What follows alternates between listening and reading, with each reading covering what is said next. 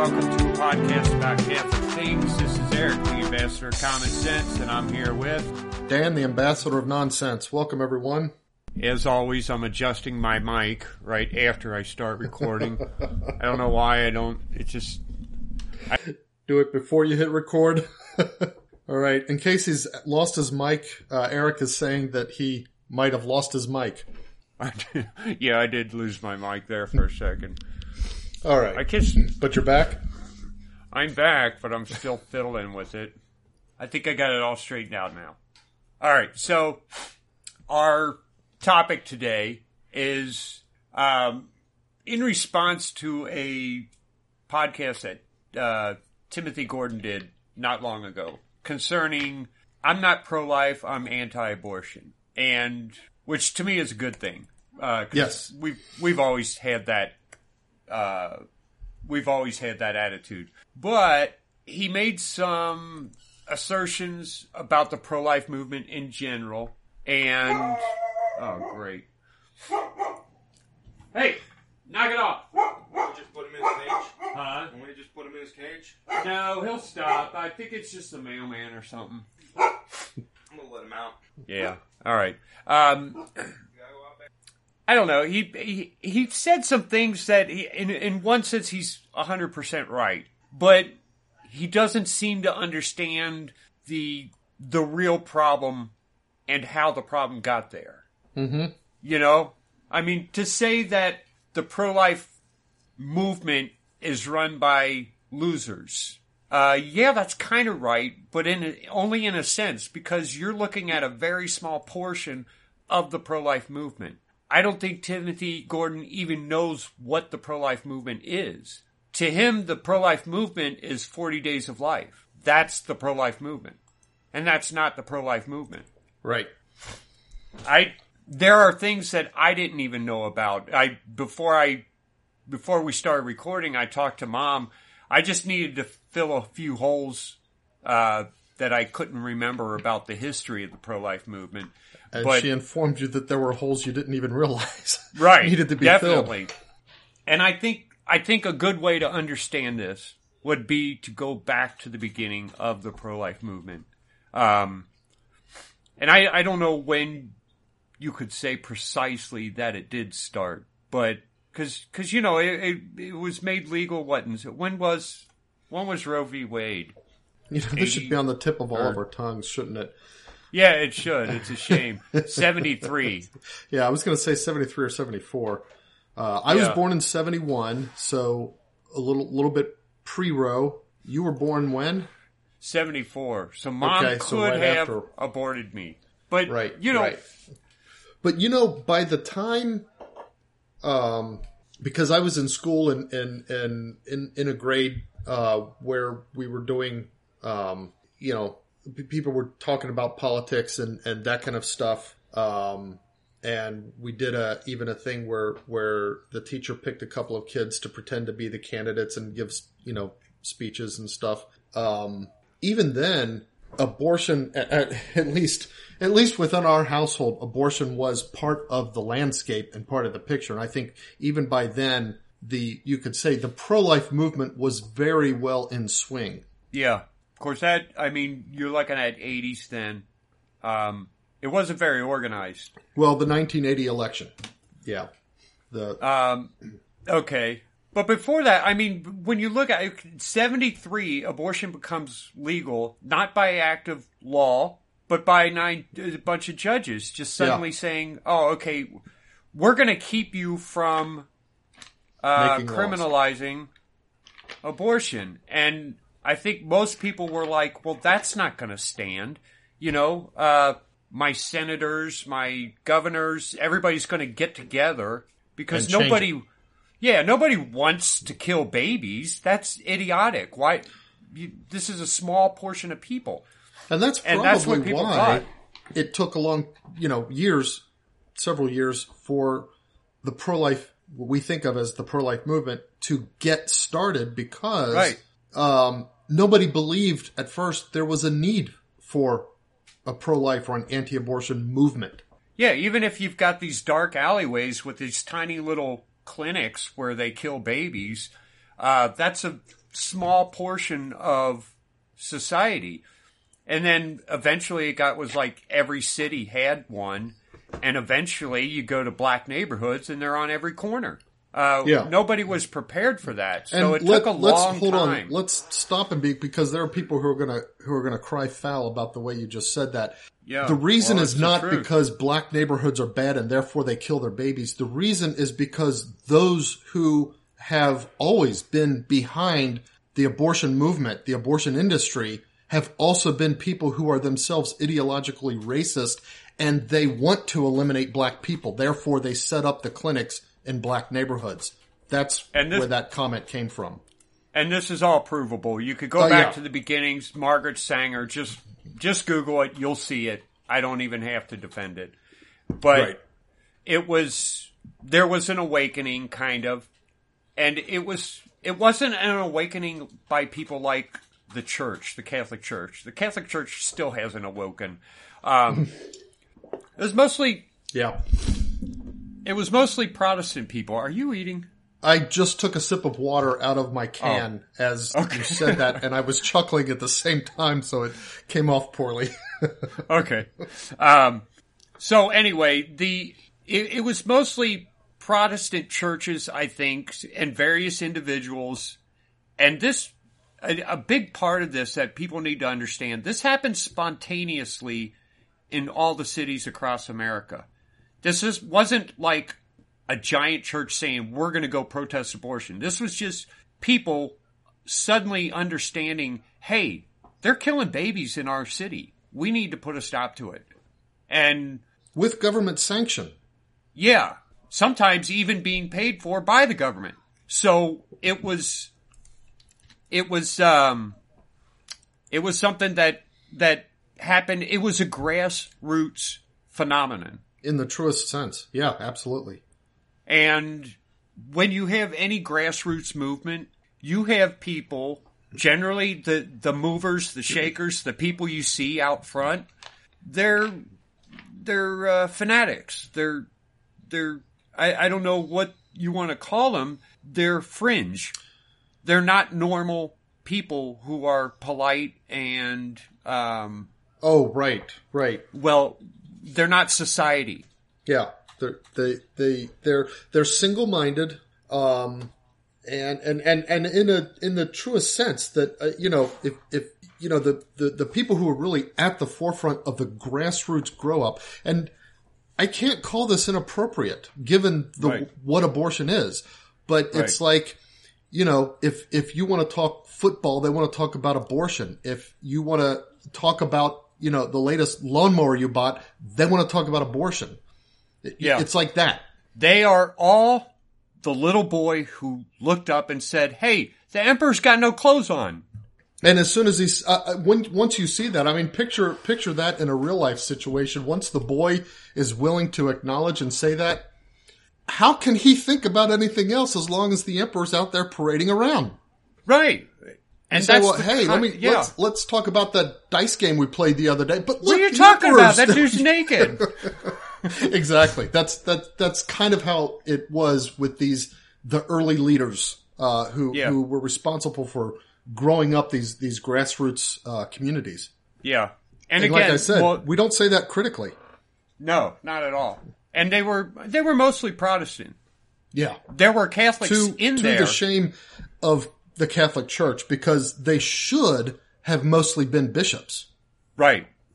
And they never were. And No, there were there were Catholics in the movement, mm-hmm. but they were being run by Protestants because Catholics generally think, well, my priest or my bishop should be doing this, so they don't try to take leadership roles. But you had ministers of churches or elders or whatever they have, they were the natural leaders of their crowd, so they naturally took leadership in the pro life movement. And so very early on, um, when they realized it started just with protests, we'll go, and this is another way you know that this is grassroots because the protests happen on Saturday mornings. That's when Because- working people can get away. Yeah. Because these people all had jobs. Yeah, and, they weren't paid protesters like like BLM and Antifa and stuff like that. right. They weren't professional pro-lifers. They were men and women with families who realized we have to do something to change this. And all And of these so- people would have much rather been going to their kids' ball games or whatever on a Saturday morning. Yeah, yeah. And okay, I'm just going to at the outset say these were the nicest people in the world. That's true. I most of them were very good friends. A lot of them were weird. A lot of them were a little bit crazy, but they were the nicest people in the world. And they Yeah. would most of them would give you the shirt off their backs. Mhm. Just for asking. Um, but as that began to organize into larger and larger groups, generally you had a city that was mostly organized by one group um, and then nationally it began to, you know, people began to recognize we need to, we need to set something up so that this is, that we can operate and network with each other. And that became Operation Rescue. Uh, the, the Cincinnati taste of of- that.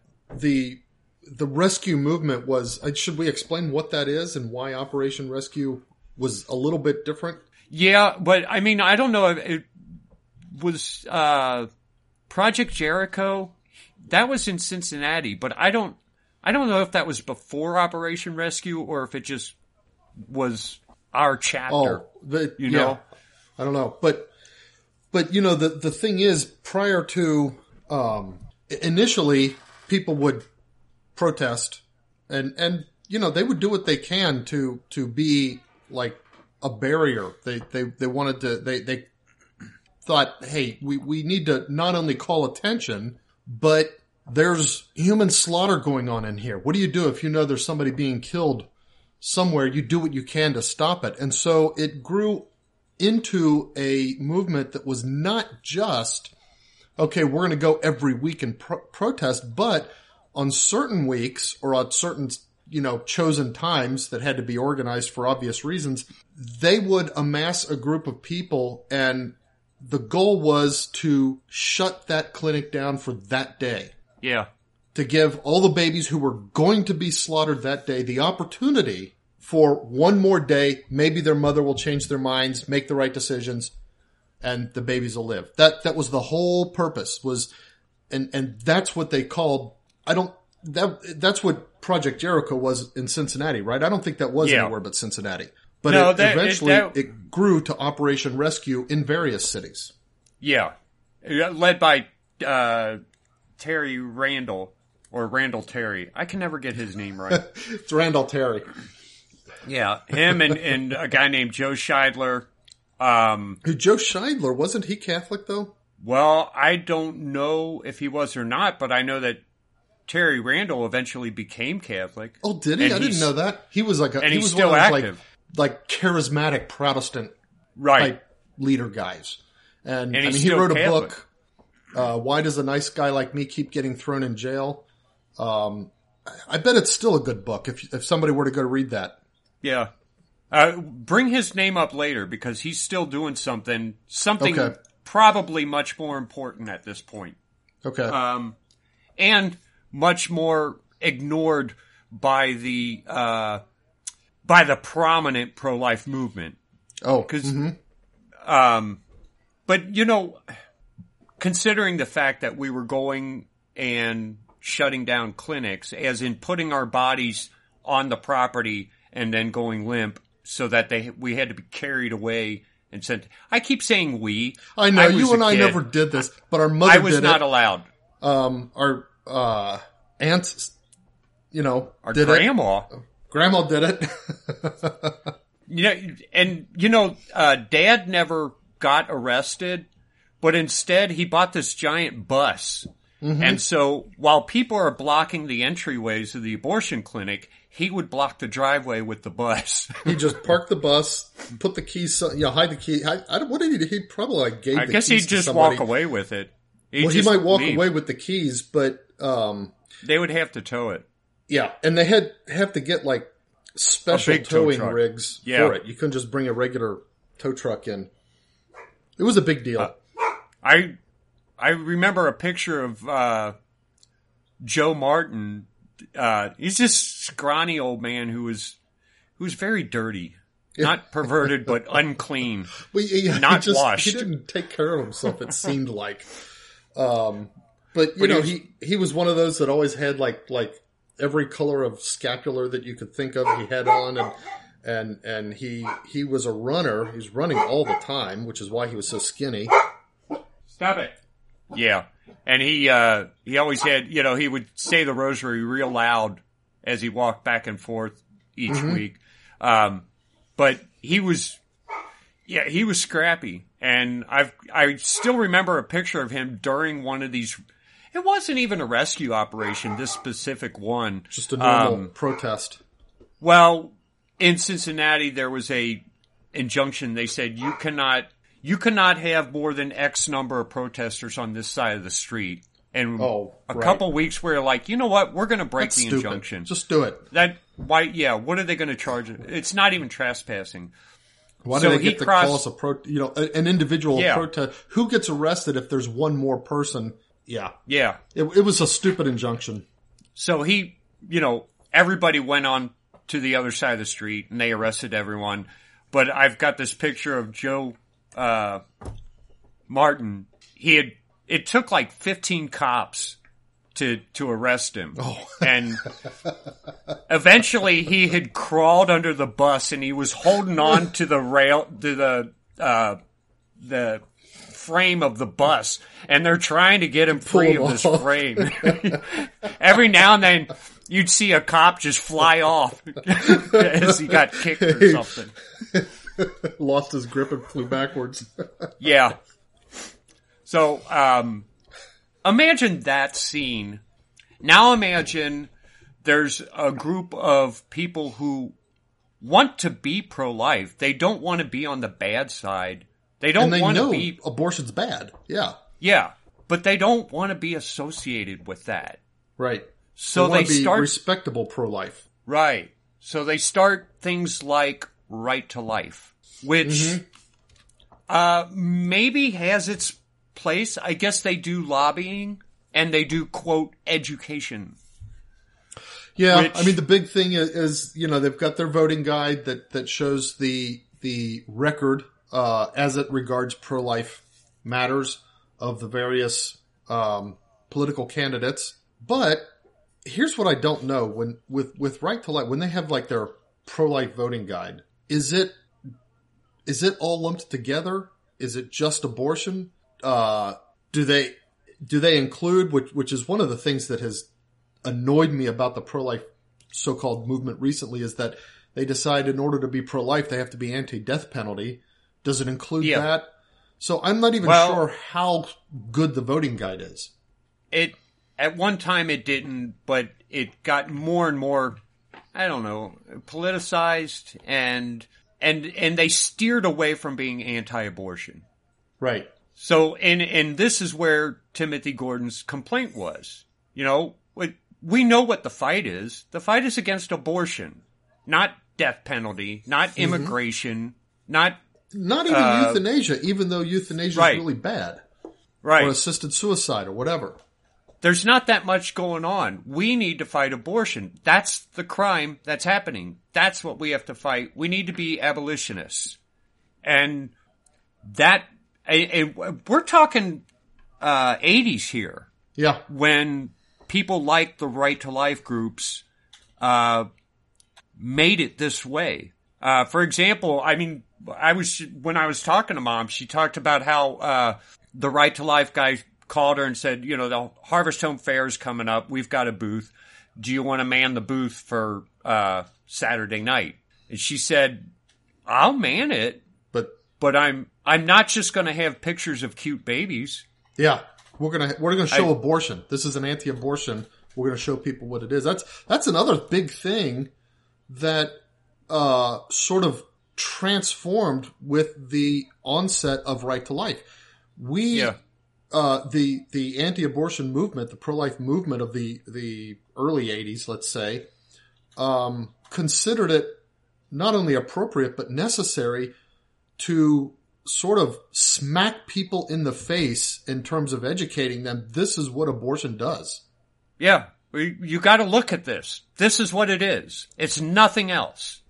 And You can't call it something else. right to life, you know, it's like, oh wait, you know, we, we can't put gross pictures up. Right. In fact, wh- who was it? Um, uh, Bailey. What? I can't think of his first name. Peter. Huh? Peter Bailey. Peter Bailey?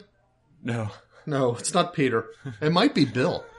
Although that, that would be weird because of the song. Anyway, um, he filed in Indiana to run as a, I don't know, state congressman, senate or something Oh, like that. yeah. You remember that? Yeah. He, he acquired the signatures and filed to run, but his sole purpose in filing and becoming an official candidate was that once you're an official candidate, stations can't block what you air. Right. And he wanted to air these very explicit pro-life, anti-abortion, uh, commercials that had the, you know, the hard images. Yeah. And so he did that so that he would be able to run those. Now he also, once, once he filed, he also decided, you know what? Why not also try to win? And, and, uh, I, I don't know whether he ever compromised that, but he did become a serious politician too. Um, so I don't know where Well, he is or what he's doing once you're now. a politician, you're a politician. yeah, that, that, that's, it's too bad that that's almost a, a bad word Yeah. you know, because it should mean Well. the same thing as a statesman, and there should be Yeah. a certain respect for it. Well, to, to wrap up that story real quick, the guy, mom said, well, I'm going to show other literature besides what you have. And he Yeah. said, ah, that, that, that's all right. That's okay. Oh, and mom okay. said, You maybe sure? you should, maybe you should talk to the board before you say that. So he said, all right, I'll call you back. He called her back like in five minutes and, and disinvited her. But no, And, we'll get somebody else. yeah. Yeah, uh, but, But- it's see, I mean that alone. What what year do you That was that late eighties. Mid That was late eighties. Late Uh, 80s. mid to mid to late eighties. okay. And so so we're talking about what forty? Uh, no, thirty five years ago, yeah, and And- already that's how right to life was was going. yeah, and that's that's that's like the secular arm of this. It was even worse in the church. Oh gosh, yeah, You know, I remember. I mean, the Catholic Church would have nothing to do with us. At least I can only talk for Cincinnati. yeah. but and and I know there were priests who would do things throughout the nation, and I don't know of any bishops who really had their name in the news much. I tell Um, you that bishops, and I mean, I've said this before, uh, they acted like they were embarrassed to be associated with the pro life anti abortion movement. Um, and I honestly think that the biggest reason that American bishops were against abortion is not because it kills babies. And this is a really harsh judgment that I'm making here. But I really think that this is, this is how it worked out in their political minds. The reason they're against abortion is not because it kills babies, but because it makes it difficult for them to be Democrat, which are the party that has always supported abortion. Yeah, that that could very well be the case. I mean, I know that's harsh, and and I'm not Yeah. calling out an individual bishop and saying that. You know, I I would try not to do that, but I really think that that is how it played out among the American episcopate during that period, and maybe continues to play out in in large part. Um, you know, as that kind of grew, um, I'm going to adjust this again so I can see my screen. Mm-hmm. Um, it kind of it ratcheted up. It, it got bigger and bigger. Um, and in '91 there was the Summer of Mercy in Wichita. Do you remember that? Uh, I don't remember the term "Summer of Mercy," but I remember all those arrests in Wichita. Yeah, I mean it, they shut down all the abortion. Cl- I Let's think see, for Mom like was a there, whole Aunt summer. Kathy was there. I don't recall if Granny B was there. No, you're thinking of Buffalo the next summer. Oh, okay, okay. It But I happened remember first Wichita. Yeah. in Wichita, and um, I mean, they shut down the system. They they were there were so many people there being arrested that they couldn't they couldn't conduct abortion and they could not handle the number of people they were arresting. It was a it was a nightmare for the abortion providers in Wichita. Just think if that momentum had carried. Yeah. It, Well, it would have all ended back then. Yeah. That was 91. In 92 they tried a similar thing in Buffalo. Okay. Uh that's when uh our family went and was a part That's of right. that. That's right. Now there was a weird thing that happened there because this was also during the Rodney King riots. Oh, that's right. Rodney King and was happened right around that time, uh, ninety two, and there was some disturbances within the prisons that the jails uh, that our mom and aunt were being kept in. Yeah. Well, the thing is, uh, generally how this went is you'd go, you get arrested, um, they process you, uh, you have a relative or someone pick you up, and then you come back for your court date, or you don't come back for your court date, And where you end up yeah. some kind of fine or something like that, or time served or something like that. Because there, usually there would be a large number of people, and they couldn't just hold them all. but in Buffalo, they took them all to jail, and then uh, a week later, they were still in jail. And uh, there were certain things like I remember uh, our uncle Al took a bunch of clothes, uh, cigarettes, some Yeah. food, whatever to- he was give allowed to take. Mm-hmm. And he had called them and said, "What am I allowed to bring to the prisoners there who haven't been processed yet?" And they told him what he could bring. So he brought all that stuff because he's got uh, his wife, and then I guess there was about five or six people there from our little group Right. and he was bringing it for all of them. And so, uh, but they wouldn't take them. He said, "What? What do you mean? Well, we're they're not getting the pro lifers were getting a certain treatment that They the don't rest get of the the customers treatment that or, everybody uh, else gets. Prisoners were not. Right. Yeah, Yeah. it was different. And after almost two weeks, uh, the the law people here in Cincinnati, the if the name Condit, I don't know which of the Condits did this, but Okay. um, the Condits called and finally talked to the judge and said, "Look, these aren't these aren't criminals. These are mothers, and they all have families here in Cincinnati. All they did was block business for one day, a day they probably didn't plan any abortions anyway. Can't you just give them time served?" And the judge said, "I'd be happy to if they would show up for court." Uh, what had happened is that um, a group that was not necessarily Operation Rescue, but was had kind of joined up with them and linked Uh-huh. arms with them. They were supposedly a Catholic group, but they were kind of charismatic. Oh, okay. They would go out and talk on behalf of all the people who were arrested. Oh. And they would tell the judges, we refuse to come to court. And then nobody go else back knew. to their cells. Right.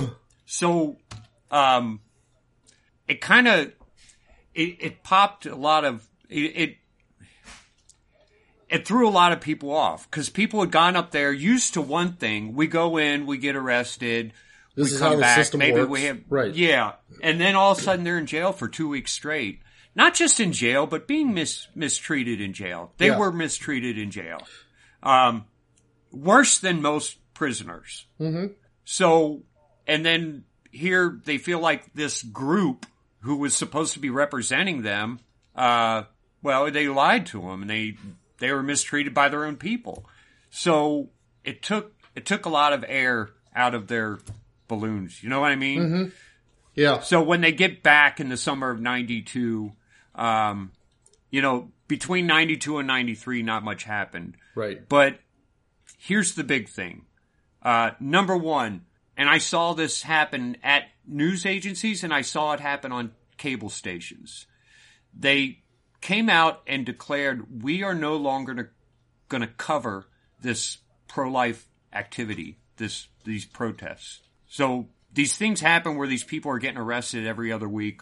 We're not covering this. So anybody We're not who's doing talk that, about this. or anybody whose family's doing that, they think, "Oh, you're just doing that on your own. There's nobody else doing it." Yeah. You're like the last stand of a movement that's already died out. And it kind of, aside from shutting down the uh, clinics, it it served to show people this is something happening. People need to be involved in this. You can't escape the pro life subject, and so it became, you know. It's no longer going to get the cameras, period. Another thing that happened, 1994, um, the Supreme Court okayed the use of the RICO Act in combating pro-lifers, pro-life organizers. Yeah. So people like Randall Terry could get set up on racketeering charges for supposedly organizing terrorism. Terrorism going into a building and sitting in. It, it was a sit-in. That's all it was. It was a sit-in. Yeah, just sit in the building. Right. Um, and that, I would say that leg of the movement, the Operation Rescue movement, which actually still does exist and still does happen in certain, uh, cities, um, it just kind of died. But it should be pointed out that they accomplished a lot. They shut down a lot of clinics, not just for days, but eventually for good. Because I think, I think by mid 90, uh, in the beginning, there were like three or four uh, abortion clinics in Cincinnati, and there's one now. Yeah. That's that's that one of was- those things. I, I think That when was because after of the Roe- pro-life movement. it's like abortion became this um well you know it it's actually kind of today like um like so-called me- medical marijuana shops. They're like springing up Yeah. everywhere because everybody recognizes a new way to make money. Doesn't matter how bad it is how much damage it does it's a new way to make money. And so everybody's springing these shops up. It was kind of like that for abortion clinics after roe. Yeah, and the the guy who created the uh, or developed the the partial birth abortion, he started here in Cincinnati, oh i didn't know that and he had two clinics here in Cincinnati, and they're both gone now. Mm-hmm. And it's because of it. You know what? It's not actually because of the Operation Rescue. It's because of something else, which we'll talk about in a minute. okay But because of them being allowed to use the RICO Act, and because the news was no longer going to talk about this, I it the the pro life Saturday morning protests, the sit-ins, and the Operation Rescue, it kind of died out. And what happened is that there was one particular group of people left. Now, I, I don't want to act like they're the only ones that were left. right And I don't want to act like that that they were the only ones still doing stuff. But in most cities, including in Cincinnati, there was a very small group of people left. Most of them were Catholic. Mm-hmm. And most of the activity involved, you know what, before we talk about it, I do have to say one thing for all that time during Operation Rescue. There was a second leg of that, and those were the sidewalk counselors. Right. so there's rescue in, in a double sense. One is, and I don't know if the sidewalk counseling thing is that a is that a national thing or is is that I- something you find mostly in Cincinnati or what? I don't know if they call it sidewalk counseling in other cities, but I know it exists in other cities. I see Okay. when I drive through Indy, I see it yeah. at So the abortion clinic there. the, the idea here is that you know the the Operation Rescue was shut down the clinic for a day, give those babies another day to live, hopefully give the mothers a chance to reconsider, and some of them will do so, and I'm sure some of them have done so. I'm sure that that has borne fruit uh, beyond just closing the clinics. Um, of of there's probably people walking around today who would not be walking around if not for Operation Rescue. I don't Yeah. know if if any of those people who are who are in that position would ever learn that they're in that that's why they're walking around. I think it's claimed But- that in Buffalo alone, there are 10 people who are alive today because, Because of, of shutting those Yeah. clinics down. However, the other is think of it as like a targeted rescue. Okay, here's a woman uh, coming into a clinic, you know, presumably or perhaps in some way it, it might be obvious by, you know, it might be, you know, by how she's walking or whatever. I don't know if the sidewalk counselors like ask them as they approach or what, but you know, women come to to the the Planned Parenthood or or whatever clinic um, to abort their babies to have their babies killed. And so what the sidewalk counselors do is they simply intercept and say, "We would like you to think about this. Here's some literature. Is there any way that you would be willing to talk to us before going through with this decision? Here's places that you can reach out, get help, whatever. There's a, there's a, a knack to that. I, I you know, Yeah. I would be awful at it. I would too. but Don't it's kind of your more like baby. a targeted this baby this time kind of a rescue uh, effort. And in the meantime, we've got, uh, again, people like Right to Lifers lobbying, trying to make, trying to make it more difficult to run an abortion clinic. I don't think they're all that successful, but I guess you need them. I don't know. But they, they are the ones who are getting all the money. Yeah. Um, Those are the organizations that people can donate because they they get Who's gonna donate to a di- as yeah. you know ta- tax uh, you know donation tax exempt yeah, not whatever profit.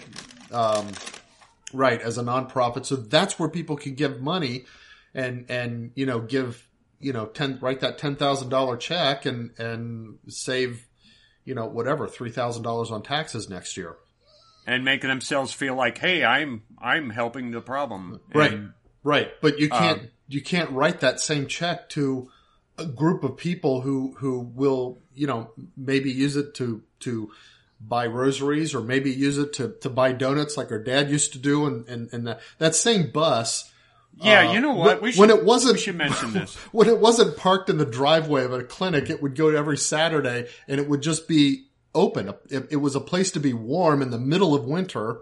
And he had coffee and donuts every week for anybody who wanted to come on board. And his policy was you didn't have to be pro life to come on board. You just come in, eat your coffee, donuts, whatever. it was just And kind of open. sidewalk counselors would even sometimes get Mm-hmm. someone to go in there. Um, and man, I wish I could. I'm not sure, but I think it was Grody Bakery. The donuts, Oh, who would those were donate? donated. Oh, yeah. yeah, that's right. I wish I knew who was doing it. I think it was Grody Bakery. I think it was but- Grody. I think you're right. Um, so it was, I mean, that was our Saturday for as we were growing up. Yeah. And as that, as that started to end, uh, but okay, here's the thing. When you think about the fight against abortion, you've got the fight that happens in, in, in, in the lobbies, in, in politics The halls of power, right. which I don't know what to say about it because it's never going to be in your face anti-abortion. Mm-hmm. That won't happen because they're politicians. And you could say that about all politicians. Politicians are weak. They're, they're not good people. Yeah. They never have been. It's almost That's by why we, definition. You, you got there's got you have to be a little bit smarmy to be a politician by definition almost. Yeah, it's like used car salesman, you Yeah. know? Um, so, and, and, and the people who interact with the politicians, like the politicians, are going to be the same way. They're the ones raising the money, and they have to put on a smile and a good face and not say the wrong words as to tick off people. And I think that's probably always going to be there too. But they are not the pro-life movement. Right. They're the ones who organize 30 days or 40 days for life and Hands Across America. And if you say uh, the one of the problems here is that people think they're part of the pro-life movement because they went to 40 days for life. right. It's Right. like, yeah, I No. I did my part, and it's like, well, what did you do? I went to 40 days for life. Okay, well that, um, you know, they're killing babies in there, right? How about You know, how about the 365 days a year for life? yeah. That's that's the pro life movement. Yeah, if you go past an abortion clinic, most of the time on any given day, you will see people there. Yeah. Those are the pro life movement. Yeah. These other people who are raising money are doing exactly that. They're raising They're money. raising money and you know, if abortion was uh, uh, criminalized, what would their job be? That they would stop having You might think about that. That's true. they they almost exist in a symbiotic relationship with the abortion industry. I mean that that perhaps is a little bit harsher than it should be, but but there's a very real sense to that. There are professional pro-lifers. Yeah. And, and just think about what that means. It shouldn't be that way. I mean, if, if you, one of our listeners, one of our, you know, six listeners want to go be pro-life, stake Don't out an abortion clinic. Just go stake out an abortion clinic over the course of a few days. At some point, you'll see somebody there who's obviously there in order to try to either sidewalk counsel or protest or whatever. Walk up to them and say, you know what? I would like to Can help you involved?" accomplish what you're doing. What can I do? Yeah. That's how you join. That's how you become pro-life. Right. Um, I I'm trying to to organize this information, but and then I keep realizing no, you need to talk about this before the rest of it makes sense. Um, That's okay. Take your time. okay, so you know, as I said, the big protests die down, and what you have are a group of Catholics, and along comes this movement. Now, hold on.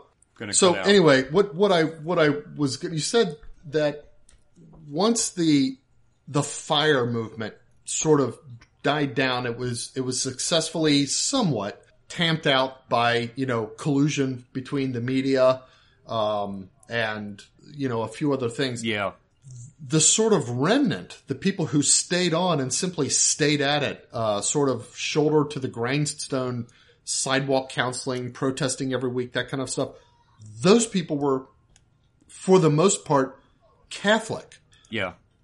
Why? Why didn't the the on fire Protestants also, e- even if they weren't going to be getting arrested anymore, why didn't they just keep coming week after week like that? because they ran out of things to do. And here's what I mean. When when you're when you don't have a movement to when you don't have a, an objective like let's shut down this clinic for the day. Well, if you do that, you're going to spend the next month in jail. Okay, well, let's do something else. What do we do? I don't know. But the Catholics have an answer for this. Oh, okay, right. Let's go in front of the uh, clinic and say the rosary. Yeah. Call Thus down begins the power of the Mother of God. And so, uh, Monsignor Reilly, I don't even know what city he started in. Um, Queens of Martyrs, Queens Boulevard. Where is this? I mean, I'll I'll get the zip code and I'll find out where that is. New York. I was It's in thinking it Queens, must be New Queens, York. New York. Yeah, uh, Queens, New York. This is, if I understand it right, this is the guy who started doing this, mm-hmm. And it moved to various places. What they're talking about in the state of Michigan. Um, oh, I don't know. Anyway, uh, it would he would find a church close to, or at least whoever wanted to start doing this in their city, find a church close to a clinic, go there for uh, mass and exposition of the Eucharist, and then have a procession to the closest abortion mill and pray the rosary there and come back for benediction. That's it. It's called the Helper's Mass. Uh, the Helpers Helpers, of of, God's precious, precious infants. infants. Yeah. It, it was powerful. It worked. It shut down a lot of clinics. And if you want to know where the pro-life movement is, that is still going on. Now, it's bigger and smaller in different cities. Uh, and I, I know it still happens in Cincinnati. It's not as big as it used to be. Again, there's only one clinic left in Cincinnati. There's only one place to get an abortion. They used to even have it like at Saint uh, or uh, Jewish hospital used Oh, to do wow. it, and a couple of the different hospitals do it. They've Yeah. even because I remember protesting at those hospitals. Right. Um, uh, but this is the Catholic response, and this is kind of what took over in the mid '90s. And I guess eh, I, I mean, it's not like Protestants wouldn't be. I, I understand they don't want to say the Rosary, um, but they could do sidewalk counseling as this is going on, or even just stand there with a sign. Mm-hmm. So it's not like they had nowhere to go or nothing to do. It's just that It wasn't. they a- don't feel like that's making doing Like an anything. immediate and objective. we know it is. Right. That's Yeah. Right. Okay. It, it's uh, but but Catholics have always had more of a, uh, you know, prayer and silent witness kind of mentality. Yeah. Um, Randall Terry. Apparently, I didn't know this, but he still does do rescue missions, just not the same way. Okay. They What's he do go now. From city to city, and they go to the cathedrals. Okay. And they say the rosary outside the cathedrals to try to wake up these bishops and get them moving. That is smart. yeah. Okay. So, on the one hand, yeah, the pro life movement is a bunch of wimps who won't use strong language, won't use strong pictures, won't talk about really what's happening. On the other hand, uh, that's not so. It depends on what part of the movement you're talking about because it's still grassroots at the bottom level. Mm-hmm. It's just that we don't get included in the, uh, you know, Hands Across America or the 40 Days of Life. That's not our Yeah. shtick. I mean, forty days for life. That's what does that actually do for that's anyone? nice and and uh, well the thing is it's it's it's like respectable it's it's clean sounding um it's un- inoffensive Yeah. uh, it's guaranteed not to bother anybody it makes people think they're being a part of the pro life movement when they're really not. mm-hmm. right And to me, that's always the way I thought of it, and I still think of it that way. yeah Um, but you know, another thing that we got to talk about here is, uh, aside from the sidewalk counseling, there needs to be something other than that, and it does focus on women to try to keep them from aborting their babies. yeah Uh, if you're going to call yourself a Christian, you have to recognize that this is this should be a part of it. right i mean the woman's the mother's soul is still an eternal soul and if she is you know sucked into abortion if, if she goes and slaughters her baby uh there's an eternal consequence to that if, if she's unrepentant. But Yeah, but how two eternal consequences. here's the thing. Uh, yeah possibly too because the baby we don't know what We happens know what to happens. aborted babies. We don't know whether there's you know theologically speaking limbo. You know the, there's some who say oh well they're they're treated as martyrs we don't know that If you say you're definitely sure about that, well, then you're wrong because because to be sure yeah i mean you might be correct if- in in in the uh, in the the uh statement itself but you're wrong in your surety because um, we do not know. We, we don't know. So, so these, um, and the fact is, the mothers are the ones who are making the decision. The babies are at the mercy of the mothers, and so winning the mothers' hearts has to be a big part of it. Um, and besides, winning the mothers' souls, you know that that has to be part of every Christian's desire. yeah, In fact, isn't it in um, isn't it Fatima at Fatima one of the the visions, the vision of hell? And wasn't it that Mary was saying there are so many souls that are going to hell? You have to be ardent in trying to pray for and help souls, you know, help convert sinners so they don't go to hell. yeah. Didn't she mention the fact that some there's a lot of people in hell simply because there was no one to pray to for pray them? for them. Right, exactly. So this is the kind of stuff that that you have to also take on as part of being anti-abortion. Not only anti-abortion, okay, I'm against slaughtering babies, which ought to be kind of like obvious. Um, but anti-abortion in the sense that I want not uh, not just to prevent the mother from doing something she might regret. That's that's not really the point. The point is to convert people. And if you think of it as okay, this is a a you know our society makes it so easy to remain unconverted. Yeah. Um, it- you can go along like like a man can go along and and just live his life and never be faced with a one you know one of those moments where you have to really decide what you believe in, where you stand, what what direction are you going to go with your life. But a woman, okay, she conceives a baby, she's got a baby in her womb, and she's carrying around a baby in her body, and sh- you know it's unexpected, unwanted, maybe. She, you know, she thinks, "Oh my, this is going to ruin my life," whatever. And so there's the solution presented to her. She's in a position now to be able not only to just say, "Okay, I won't have that baby, or I, I won't abort that baby. I'll have the baby, give it up for adoption, whatever." You know, that that would be kind of like the minimalist.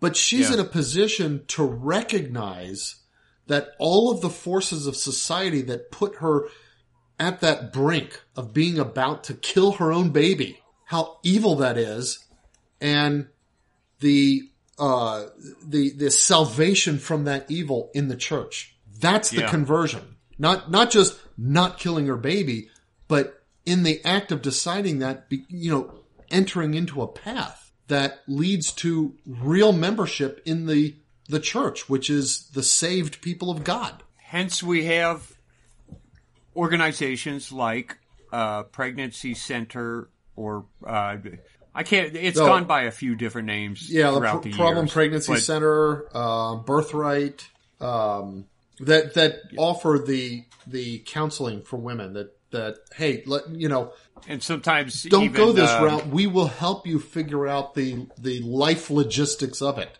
Yeah. yeah, these are important places. Yeah, They and and they're not to be uh, just kind of yeah, whatever. Uh, this has to be a part of it. yeah, It just has to. Um, if if you're going to be anti-abortion, you have to be pro-solution as well. That's just. Uh, I, I'm not one of those people who think you can be pro-solution and that's all, but you do have to have a solution for it, yeah. and that is one of the big solutions that have helped save lots of babies. Because And I- honestly, I think it has. You know, there's no way for us to know this side of the eschaton or eschaton, um, but I bet these kinds of organizations have helped save a lot of souls. Yeah. Yeah, because you know when look they I I know that they've done like polls and stuff to see, you know, to ask people when are the moments when you decided to become uh, a Christian as opposed to a secularist or whatever. Mm-hmm. And Right. there are certain turning points in most people's lives or certain there are certain points at people's lives where they do this. Number one is when they're a kid. Number two is say when they turn 18 or 21 and they have to start deciding for themselves. Uh, for a lot of people, it's when they get married. And for an awful lot of people, it's that first child. Oh, right. It's right. when you suddenly Having a realize- does something to you. Yeah, you can't be the same person anymore. Not all people uh, answer that call, Right. but a lot do. But it, lot- it's when- and so if you can just get the mother to say, okay, I'll carry the baby to term. Well, wait a minute. That act itself can end up being an invitation to grace. And if she's being helped by people to do that, Mm-hmm. it now becomes. There's nothing wrong with us being attractive. Like, oh, these people are good people. They Yeah. care about people. Yeah. They, you know, uh, I don't have a problem with fighting, but uh, we need to know when to fight. And um, with a mother who's considering abortion, that's not necessarily the time to fight. At least not with the mother. Right. Right. Now, the the question has come up of, okay, what kind of consequence should there be for mothers who choose to have an abortion? And I, I'm like- not even. That's so far down the road, though. I Yeah. mean, you got to get to the point of criminalizing first. Well, I mean, obviously, the first step is to criminalize the the performance of the act, which is the doctor, the so-called doctor. They're not really doctors, the abortionist. Um, you, eliminate the ease of which a woman might make that decision Right. first. and and then it and then when you know let, let's let's for a moment accept the the myth of the back alley abortions which which I, I think was a myth that it Yeah. was never a real thing anyway. But let's accept that myth for a moment. I Then think it was mostly prostitutes who would fall into yeah, that. Yeah, probably. Now that it's back alley, okay, then you can say, okay, the the everybody involved is indictable Yeah. on some kind of crime. Then in that case, Yeah. But, you know, the thing is, again, let's not forget that most of the people being aborted are black and poor. Mm-hmm. These are women who are in positions that they've been used, not just by, uh, by, say, their boyfriends, but by the state. But systematically, they've been used and brought under a welfare system that um, that has encouraged them not to have families in the traditional sense. Right. You know, I, and we know this exists. You, you, there's something wrong with you if you would deny this. That the people in the welfare system have been uh, manipulated to not just get there but stay there, and it's that same kind of manipulation that would drive them to an abortion clinic. Mm-hmm. Not that they're free of guilt in any way, shape, or form, but when you see a junkie, your first, uh, your first, you know, instinct isn't to punish him.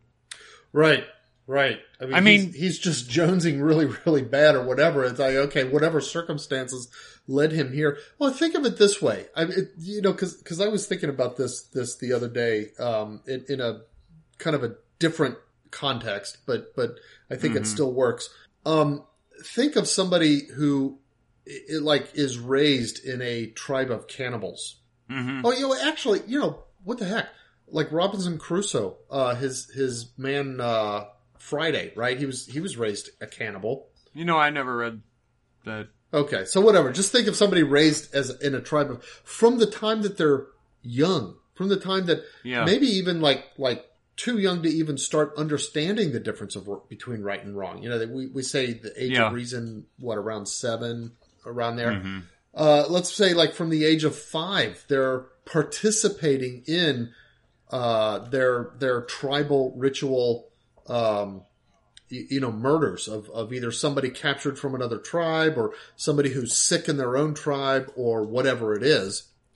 And they're just raised that way. Okay, so now as an adult, um, you know, they, they go and they behave the way that they were raised to do. Well, are they are they free of guilt for you know the other tribe members that they murder and that kind of stuff? Well, no, but at the same time, it's like you you kind of when you think of them as a five year old and a seven year old and think about what that means they're going to become. You got to have some kind of you kind of feel sorry for them at that five year old age that that's how they're being trained and brought up. Right. And and so you when you think of okay, there's people in American society that are brought up in a way that they're just kind of told again and again and they're treated again and again in a way to suppress that motherly instinct. And then they they end up with a baby inside of them and it's like, well, the obvious solution is go get an abortion. Okay, you know, uh, you obviously they're not wholly unaccountable for that, but at the same time there's a whole lot of other people that you blame for them being there and Yeah. even for them following through the, with the decision. Yeah, and if they're not one of the ones fighting for the right to cannibalize, well then do you really need to have the fight with them? Right. You know what I mean? Yeah, These yeah, women who are going to get abortions, they're not necessarily the ones out there fighting for abortion They're rights. not lobbying their congressmen. They're not giving speeches. They're just trying to live a life that they that they feel is an impossible situation. and so, in a sense, it, they are one of the victims. Yeah, I I, I Um, have to agree with that. I, I don't, I don't tend to extend to them a victim status the way we would the babies, but um, They're a victim in the same way get- a boy growing up in, you know, in a cannibal tribe as a victim, or a young man who, you know, you know these these these various uh, uh, military groups like in Africa or whatever. Um, Yeah. Sudanese. Yeah. They come into a, a village, they kill everybody, but they take the young children, put a gun in their hands, and say, "Okay, you got to help us kill the other people in your village," and they make them do it, and then they grow them up to be soldiers. At that point, Or- they're victims, though. Or the way a junkie is introduced at a young age to a fun life of, you know, heroin or whatever drug. And, you know, okay, I guess mm-hmm. when they're, when you're 12, did you always make the best decisions? But if, if heroin's always around as a 12 year old and you're experimenting, I don't, it wasn't there for me, so I would wouldn't have made really- that decision. Yeah, I mean, I, I'm trying to think. Wow, so, you know, some of the things that are temptations today, if they were as available when I was 12, it's like, wow, I don't know. uh, you know, Yeah. my life would have just gone a whole different direction. Right. So I'm not saying we should have our whole movement around the quote the women who are quote victims, but they are in a sense victims. You've got to recognize And- that. It recognize that as well. Right. Um, now I, I don't. I do think they're making too big of a deal of it. Oh, yeah. You know, I mean, it's like, it's like, come on, okay, but they are killing their babies. Yeah, I mean, you, you That has to be recognized. well, you know, like there. What what was the uh, the, the women exploited by abortion? Uh, Weba, yeah, right? I, I, was that a Cincinnati thing or is that national?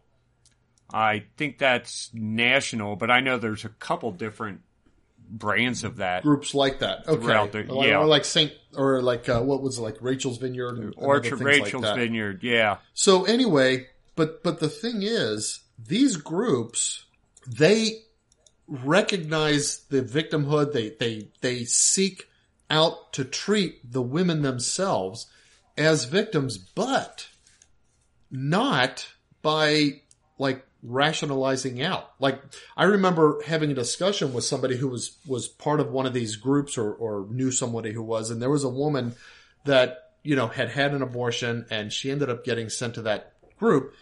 Well, she came back and she said, "Oh my, those are horrible people. Why did you send me there?" Well, it turned out that she, you know, the reason she felt that was because she was not ready to face her own actions because what they do in these groups is they say and and they, you know, make it clear you killed your baby. Yeah. That's what we have to help you recover from. Not that you know, they don't couch it in flowery language or sugarcoat it.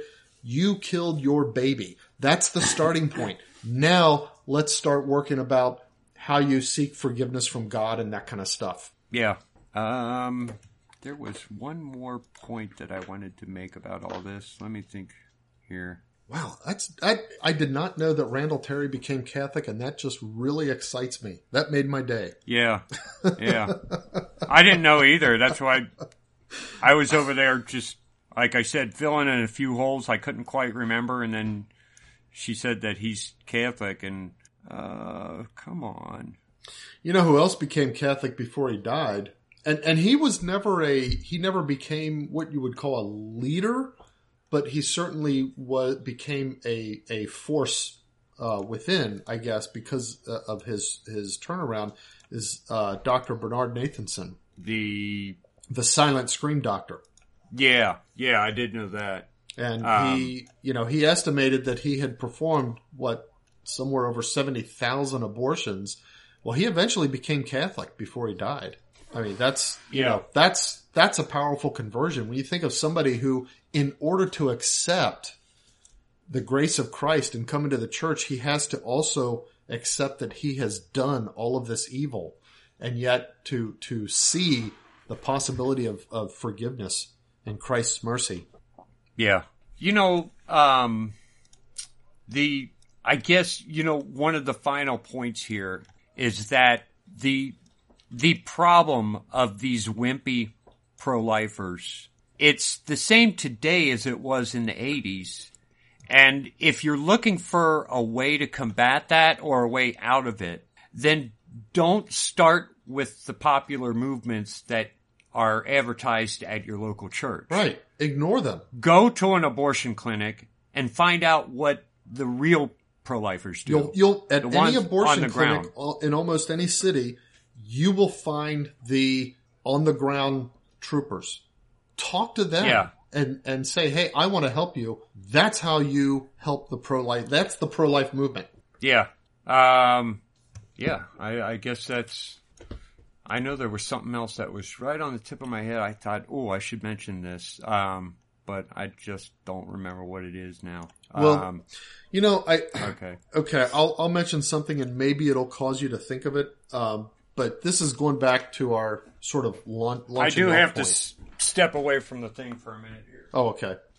Go ahead. This is going back to our launching off point of um, that that podcast, the the Timothy Gordon podcast, and his main point was anti-abortion, not pro-life. Um, but in that in the context of that podcast, they they actually talked about a lot of different things. But one of the things that they talked about, kind of, it, it, it's kind of two things but related. Uh, but but specifically, they got into um, the the uh, the work of, of Abby Johnson, who I think everybody knows used to be the you know the um, the the Planned Parenthood. Uh, what was she like a, a director at a Planned Parenthood or a manager or something like that? Um, yeah, like an administrator of Planned Parenthood, and and she sort of saw the light, and and now she's very um, anti-abortion. Um, but you know, she she falls into maybe what Timothy Gordon would classify as a feminist um, in some degrees, and and maybe she is. And he, you know, but but the thing that he pointed out was, hey, wait a minute. One of the things we should not be doing in the pro-life movement is having prior bad actors be our leaders and and sort of front persons. Now, um, to the extent that we've we've just like covered in this whole podcast, she's not really because the the so-called pro-life movement that she is involved in is the more pro polite pro-life movement. It's it's a- the right to life, the the forty days, She's a and- trophy. and all all sorts of things like that. But here's the thing that that I want to say about that, though, in in terms of any kind of like leadership position in in a, a cause like anti-abortion, is that if somebody steps into a you know if there's not if there's not something being done that ought to be done, and then somebody steps into it, you can't really criticize them for doing that as a prior bad actor. In other words, it, you know, it's like, okay, but Yeah. who else is, who else was going to do it? Nobody was doing it until they started doing it. And now that's getting Yeah. done. Okay. You, you've got to accept that as, as a win. And would you uh, complain about Mary Magdalene or uh, that's a good point. I Saint never even thought of it in those terms. Yeah. Mary Magdalene as, as then one of the most devoted followers of Jesus. But you know, aside from that, okay, I never cared for the the the movie they made about her. I I thought it was dumb. Oh, yeah. Um, I, I, you know, But I haven't seen it. yeah, it. I mean, I guess it's worth watching once, but it, I didn't consider it inspiring in any way, shape, or form. That's because you I grew guess up his- around Joe Martin. Yeah, I I was with the real pro lifers. Um, his point was that his his buddy had made a talk, and it Right. was kind of harsh. Mm-hmm. He played it on on his uh, podcast. I couldn't hear a word of it. I, couldn't never hear did either. hear a single Yeah, thing. Me neither. Um, he should do something about his Clean it up. audio Maybe, yeah. It- problems. Uh, he often has audio problems on his show. was he? Was he? Was that? Was that live? Is that why he didn't clean it up? Because like I he had think he was- that was could have been it. The recording I heard was just a bunch Garble. of echo and, a and I'm like, I, Me too. I don't know what they're saying. Um, I have bad hearing anyway, so I I do a lot to make sure that the audio on our podcast is as clear as possible. Yeah, guys. I mean, for every hour that we record, Eric probably spends three or four hours producing. Well, not that Just much. making that up. Maybe half. I I found a way to make it faster. okay. It used to be that uh, that used to be true. wow. But I wow. It's amazing we're still recording then. that- yeah, but I I found ways to make this go a lot faster. But um, anyway, his buddy had done a talk at this pro-life event, and it had been erased Right. because it was too harsh. Um, again, you're with the wrong people. That's all I can tell you. right. If, Yep. if you want, if you, if you want to do good for the pro-life community, and if you're a talking head, quit spending time with those people and go, go to the streets. Mm-hmm. That's where you'll find the pro-life movement. and then talk about And them. give, Yeah, sen- gi- give them give them some publicity. help other people know Nobody- what real pro-lifers are doing. Yeah. I mean, cause this is, again, you're, these are the people who collect money. That's their job. Do you, is that Yeah, how is that you want to be pro-life? Pro-life, yeah, exactly. Right. Is to uh, keep collecting money for these, uh, lobbyists or whatever they do and the, the quote education that, uh, is always careful not to show a dead baby. Um, I don't know. I just, hey, if you want to know what pro-life is, then get out of your house and get out of the hotels and go to the streets. Right. You'll find it. Believe me, they're there. Right. but the other one, the Um, yeah. other thing I wanted to say is, is regarding Abby Johnson. I mean, whether she's appropriate as a so-called leader of the pro-life movement, regardless of whether she's, you know, fully, uh, converted to a, a you know, a, a complete, you know, non-feminist Yeah. Catholics, what, regardless of any of that stuff, here's the thing. Her particular ministry or her particular, um, outreach, however you want to think of it, is people who are in the abortion industry, not not the mothers. I mean, obviously she she works for them and and feels for them, not the babies. Obviously she's she, you know, cares about them, but the people who are in the abortion industry and giving them a path out of that industry. That doesn't exist anywhere else as a specific outreach. And I think didn't even know that's that was also something that's needed. Yeah. Yeah.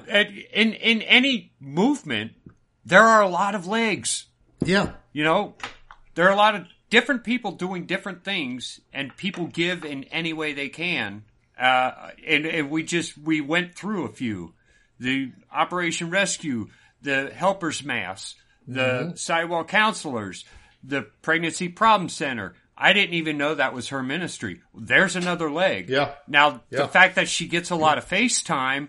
That's kind of irritating. It, it irritates me too because I see the people on the streets not getting any Not getting FaceTime. FaceTime. Exactly. E- right. No one knows who Joe Martin is.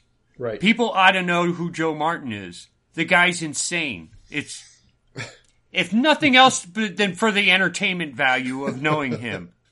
Yeah. Someday I'm going to write a book about the guy. Um, but yeah, okay.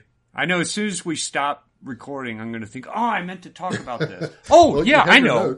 Uh, even in the political side of this, because the political side we all know of is the side that uh, that we've all learned to not trust and Right. dislike, and they're Yeah, not I really pro life. even in the in the mid late eighties, it was common rhetoric among the real pro life movement that the two parties are basically the same anyway. Yeah. And I mean, even, you know, Reagan, this pro-life president, uh, the first pro-life president, it was like he, he wouldn't touch us with a 10 foot pole. You know what? I I I I cut Trump Reagan was the slack. first one. I don't. I mean, I, I don't. I don't know whether Reagan like wouldn't touch us with a ten foot pole or whether he just didn't see the need. Because in in Reagan's day, I mean, you're talking. He was elected initially in 1980, and his his main administrative focus and accomplishment was the downfall of the Soviet Union. Although it didn't include a complete defeat of communism, unfortunately, but. Right. I kind of cut him a, a little bit of slack because he fell into that era where somebody who's a little bit isolated and and a little bit naive about history could still believe without being a complete dunderhead um, that abortion was going to be taken care of and there didn't need to be a full fledged movement. Yeah. That's why I cut him that slack. That, okay. I didn't cut George Bush that slack. No, it was obvious by the time. Now, I don't know. I think I think George Bush the son was a little bit better in that regard than George Bush senior, wasn't he? Yeah. Although none of them bit, showed up at the March for Life, Right. which was the March Trump- for Life was kind of like a amalgam. Some of most of it was probably the polite pro life, like you would think of. Yeah, most of it is. Most of it is. But you could get in there as as one of the yeah one of the scrappy ones too. But it, it, it also it was enough to keep the real movement going because it showed us it shows us year after year There's Hey. a lot of support for this. Yeah, the country's still behind us. We Yeah. still need to fight this. and the fact that we- they we- they caved. no I agree with Gordon up. on this. The fact that they caved on COVID and turned it into Oh, a my goodness. yeah that was awful. my goodness, yeah, that's terrible. But it's what you would expect these people to do. Yeah, right. Um, the the sidewalk counselors didn't go, stop going down there. I guarantee it. Right. Co- COVID did not stop the real pro life movement. Yeah. Uh, and I I know for a fact mom went to the that that uh, helpers mass every Saturday during Yeah. all that time. She probably wasn't wearing a mask. no one was. Um, but anyway, the the political movement there was also a grassroots movement. Mm-hmm. A political side to it after the the Oh. uh, Operation Rescue died. Yes. Uh, you remember it, yes. and it now that was in Cincinnati. Yeah, I don't know if it took it place It did happen in a couple other cities. Did it? They, Okay. They it did happen in a couple cities at once. It did eventually. It was eventually defeated. It was an attempt to take over the Republican Party by filling it with people at the precinct and ward level. Precinct captains, uh, ward chairmen, and so on and so forth, because everything flows up from them. Who would Yeah. then, in the Republican Party committees of the cities and then eventually of the states, be committed to only endorsing candidates who were solidly pro-life, solidly against abortion. And that um, that was I, I don't know if it was like a four year or an eight year project. It it was a long time. I know that, and we put a lot of time A into that. oh, God. Well, I mean, our house growing up, well, not growing up, but but in those years, our house was was sort of the real headquarters. It was the center. Yeah, It was the headquarters Everybody for the was- movement in Cincinnati. Yeah. And there were people there. You go down three in the morning, there's a group of people at a table with papers, you know, stuffing envelopes, filling stuff- flyers, yeah, whatever. Like, I mean, our dad had a printing press, so that that made that you know valuable, and he was fully committed. And that was, that in itself was something because he, didn't he find that in the garbage? Oh gosh, yeah, he did. I remember helping him pick that up. He, he, in fact, he he almost broke. You know the the lift that he built where the the cellar stairs used to be. Yeah. And he almost Yeah. broke that lift getting it down into the basement because it was so, it was. But a, I think he made that lift specifically for, for the that press. that could be yeah. So he needed to Yeah. get a printing press down into the basement. So in order to to there was just like a big offset printing press. It, it went not newspaper size, but you know Right. printing room size. And Yeah. and he uh so we, we he thought, well, I got to get this down in the basement. So he tore out the stairs and built a lift, but I think it almost broke the lift uh, because it was so yeah. heavy. Yeah. And I don't know how he got that thing out of there.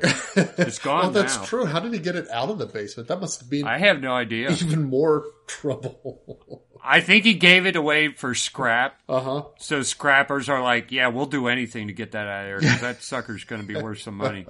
Well, that's funny because that's you'll you'll think of that line again. Yeah. Um, but he, yeah, so it was, it was a big movement and it took a long time and it was eventually kind of just defeated. Mm-hmm. And there was a point at which everybody realized the Republican Party is so well infiltrated by nothing but just, I, I don't even know what you call them. They're, Political animals. I mean, They're it's- cowards. it's- Yeah, they're just- politicians. they're disgusting. Say it in its most smarmy context and and, and uh, meaning, there were politicians, and not Yeah. only not only Even the at the party, bottom levels. but even the judiciary.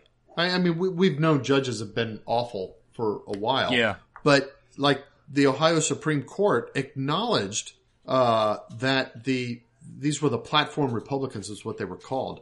Acknowledged Yeah, that's right. that they were technically correct in their assertion that they had successfully um, captured leadership, take you know acquired leadership of Right. the Republican Party committee in, in Hamilton County, and they said But they just But- ignored us. we're we're not gonna you know we're gonna still rule for the other side.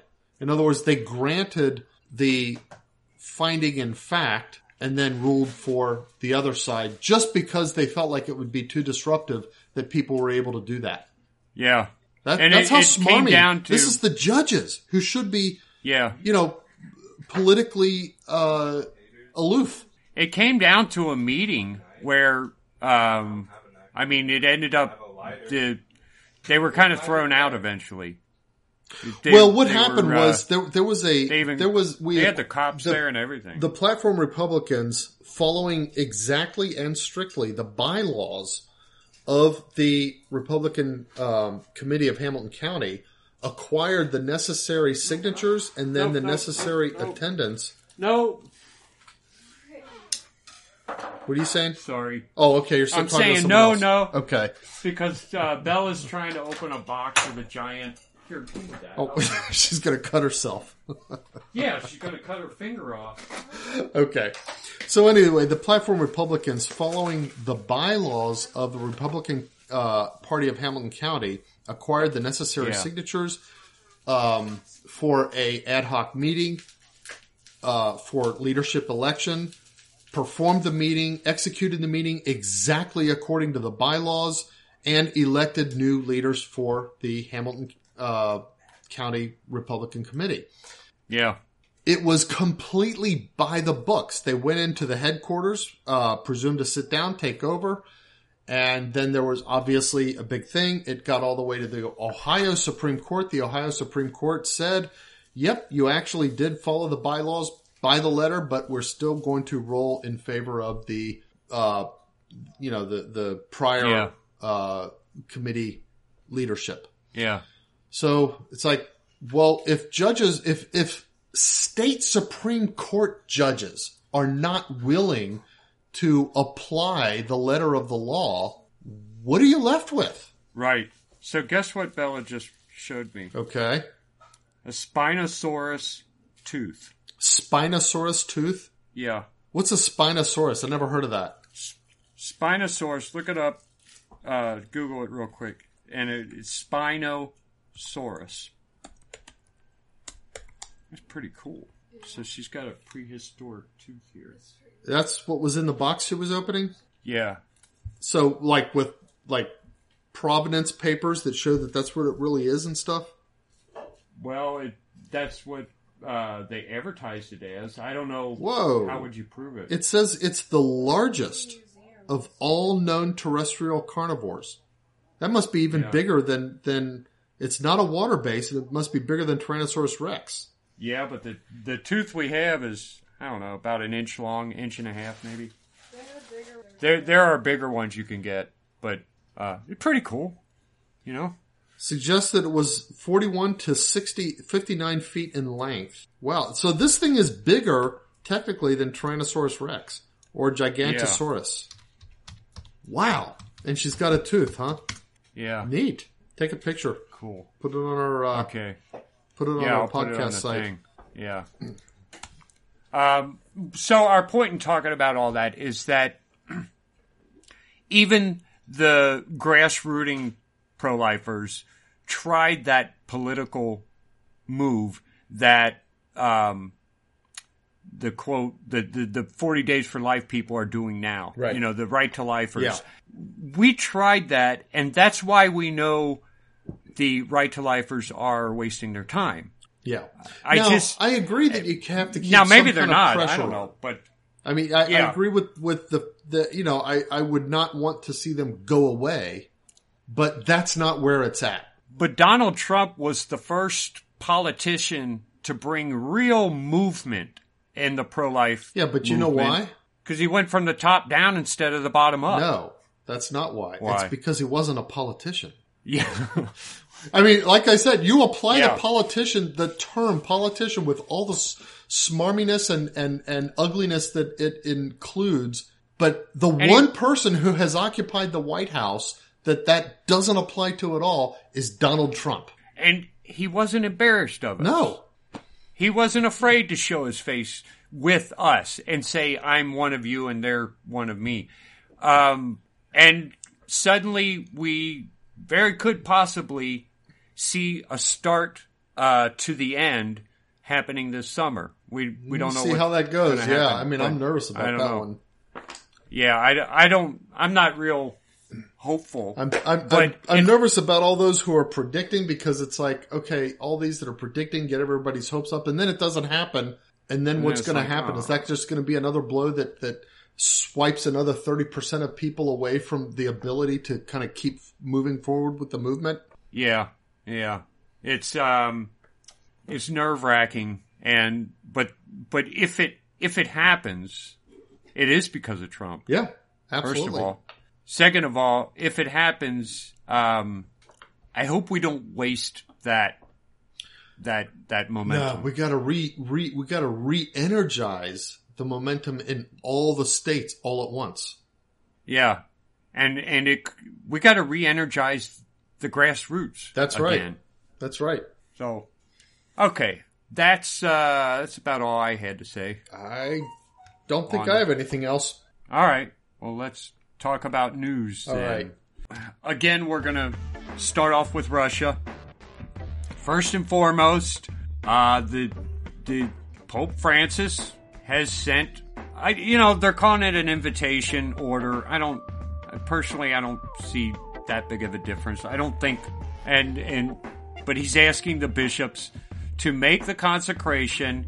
He does say to the entire human race, but he also mentions specifically Russia and Ukraine, which I see diff- I see different texts from Sister Lucia, and I know in one of them I saw that Jesus and Mary were asking the Pope to consecrate the world, especially Russia, to her Immaculate Heart and to his Sacred Heart. It seems I I thought I remember seeing that, but I do know there's a bunch. There's several different texts uh, describing what is needed. And if you listen to our last week's podcast, we went into a lot more detail and talked about the fact that anyone who claims to know everything about this is lying because there's a lot of things we don't have any way of knowing about this entire subject. So it looks to me like Pope Francis is doing what Mary asked. And apparently at this point, even those people who think Pope Benedict is the Pope are going to be satisfied here because Pope Benedict's going to be a part of it. Now, I don't, you know, well, he's not leading it. Well, who cares? It's, it's, it's still the bishops of all the way. I, you know, I think, uh, I don't know. Some people, there are some people who will never be happy. Um, because even those people don't know exactly what Sister Lucia said. But we do know that this is coming this Friday. To me, it's huge. And uh, I think we should be grateful for that. And let's see what even happens. a little bit excited for it, in my opinion. yeah. Say a rosary that day Yeah, least. everybody else joins. Say your rosary. Yeah. Um. Now, I guess Russia has banned. It hasn't banned YouTube yet, but it's considering it. But it has banned Facebook and Instagram as extremist sites, and it's also banned uh, Euronews from Russian. I don't know. I don't know how. How do they do that? How does Russia ban a website? They have Do they just like they, they have like They control the ISPs? that, that are on the the edges of of uh like traffic coming into their country and stuff like that. that have really, really smart software to detect where the traffic's coming from. Because like when when you encrypt um like like HTTPS for example, okay, so it's encrypted Yeah. but all you're doing is encrypting the content. You're not encrypting the source or destination of the communication. Right. And so they're able to do that. And okay, wait a minute. These are the sets of IP addresses that map to the servers that provide, say, YouTube video or whatever.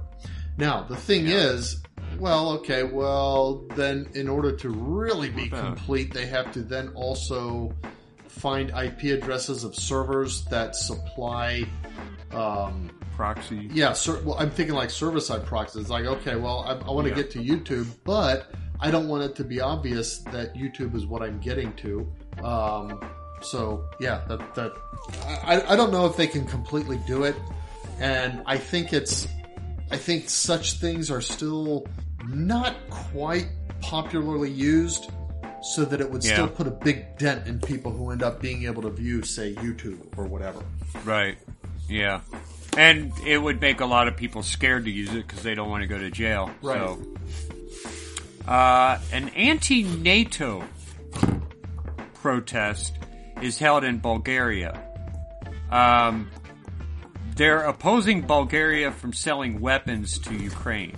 So I didn't. I didn't even know there was. Up until now, I haven't seen any anti-NATO protests. Yeah. But I I think they exist, and I think they exist more than we know. Oh, Especially, and I'll bet they exist in Ukraine. anti-NATO because they don't want Ukraine to join NATO. Yeah, they would rather Ukraine join Russia or maintain Or yeah, independence. just be Ukraine. There are two sections of Ukraine that have broken off of Ukraine. They're calling themselves independent. Oh, I don't. They're not calling themselves part of Russia, and I don't think Russia's attacking them. that's interesting. Um, let's see. The I guess Mariupol is one of the cities that they're fighting in. Right. Um, Russia gives them till five on Monday. Russia gave them till five a.m. to surrender the city. Uh, Ukraine said no, we're not going to surrender the city.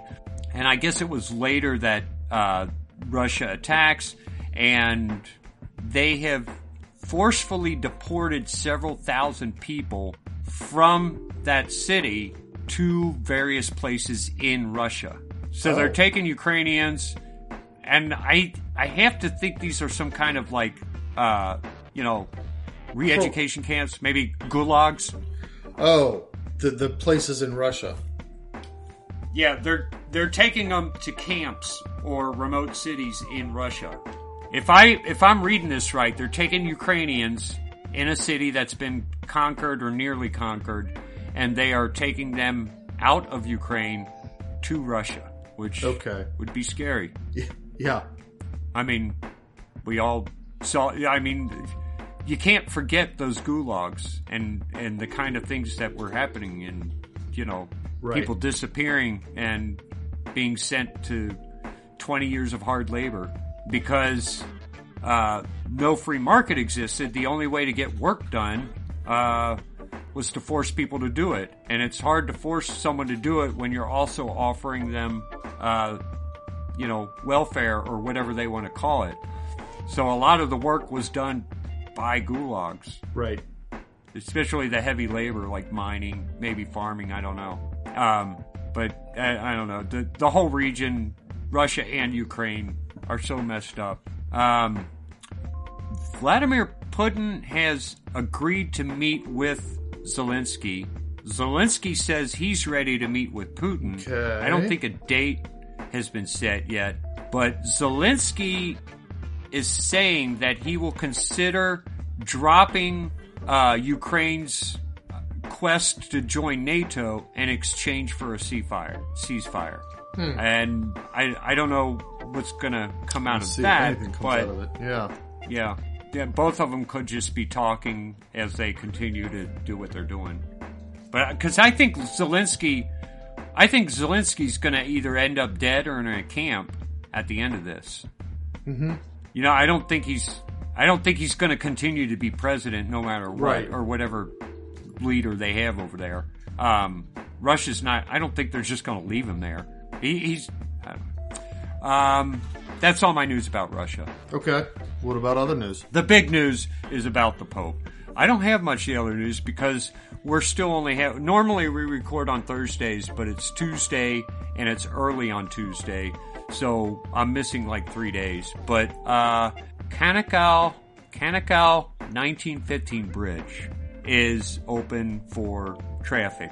This is a bridge that goes between um, the European and Asian continents.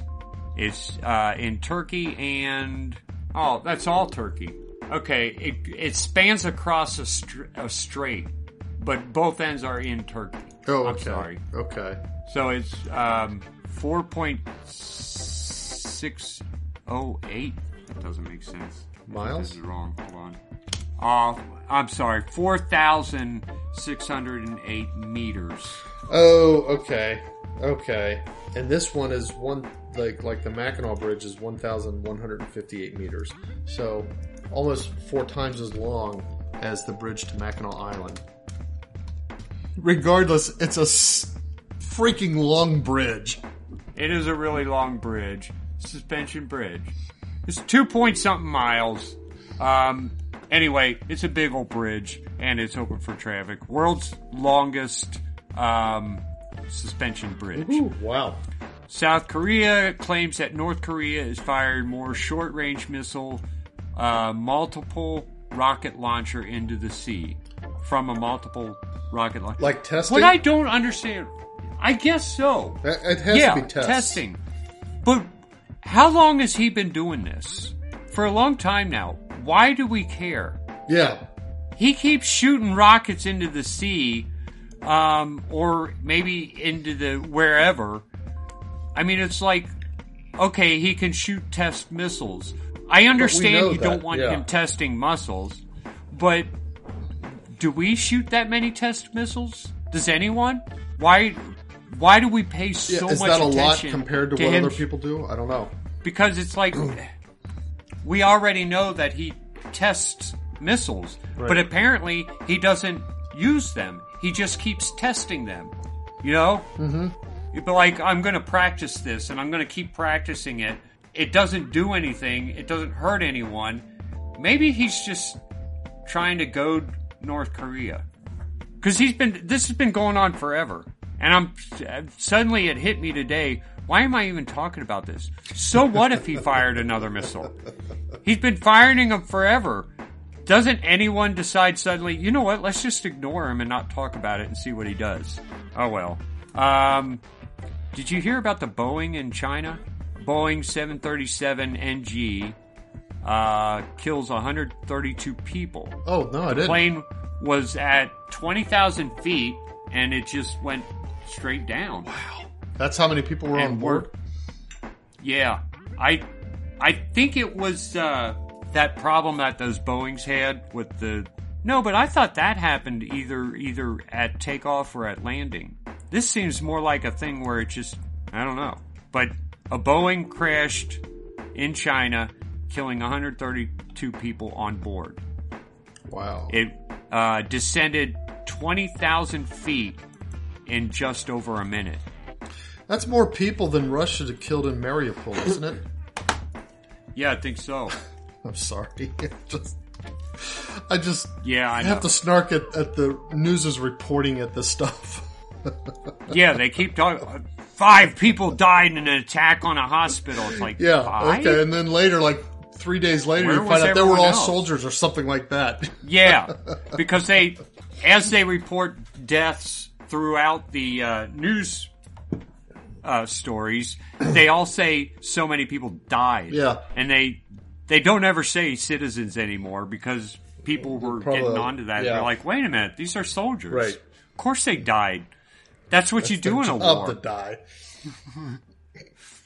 Uh, that's all the news I got. Okay.